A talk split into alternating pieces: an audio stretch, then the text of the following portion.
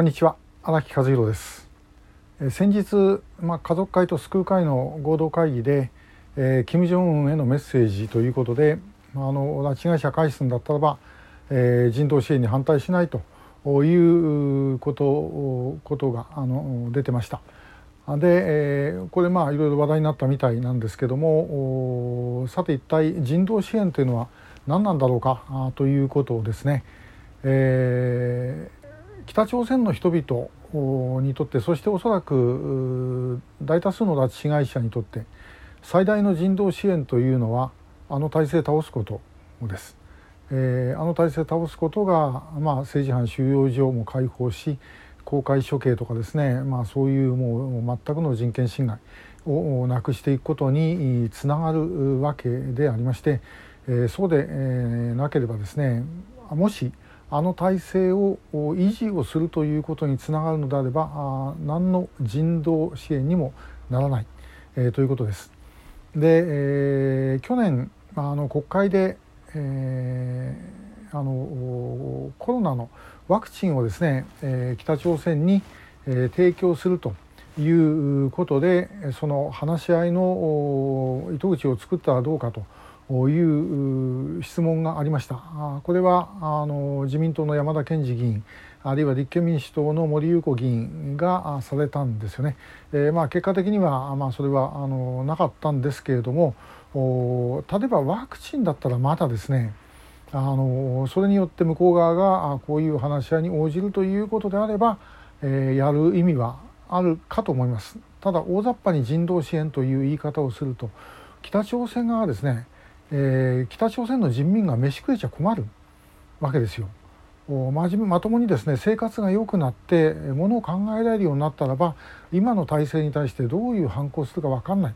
ですからもう飯も食えない。もう毎日生きていくのに精一杯。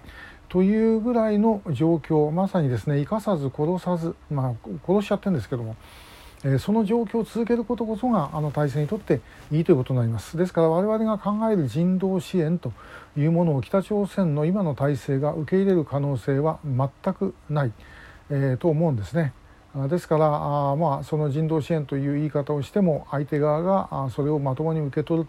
ということも思えない。でもし何か出せば向こうは自分たちの体制を維持するために使うとしか言えないだろうと思います。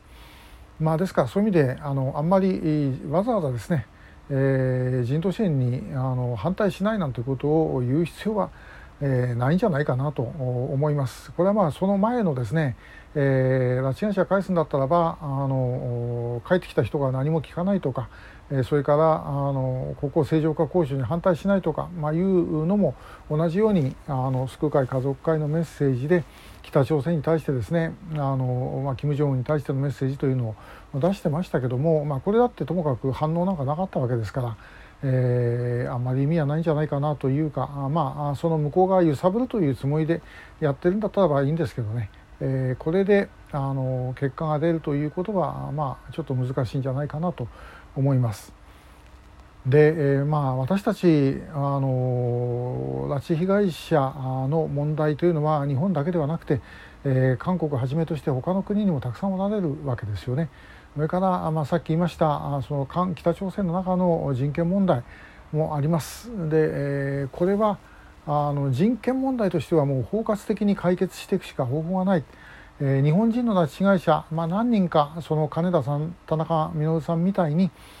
北朝鮮が出せるって言った人間をですね取り返すということは何人かだったらできると思います。でも日本人の拉致被害者だけ全部その北朝鮮の中からですねすっぽりと取り返して日本に持っていくということはこれ絶対にできません、えー、ですからそれはもどうするかというとやはりですね他の人権問題と一緒にえー、まあ、もう他のことをやってる方々あの韓国でもあるいは世界中でおられるわけですから、えー、そういう人たちと手をに結んで、えー、そしてまた北朝鮮の中のやはり今の体制にえー、快く思ってないこれ変えなきゃいけないと思っている人たちが必ずいるわけでそういう人たちとも手を結んでですねやっていくということが、まあ、全てではないだろうかというふうに思います。えー、人道支援という言葉あのちょっと目には気持ちがいいんですけどもじゃあ具体的にどうするかってなるとちょっと難しい問題じゃないでしょうか。と思います。え今日はまあ、人道支援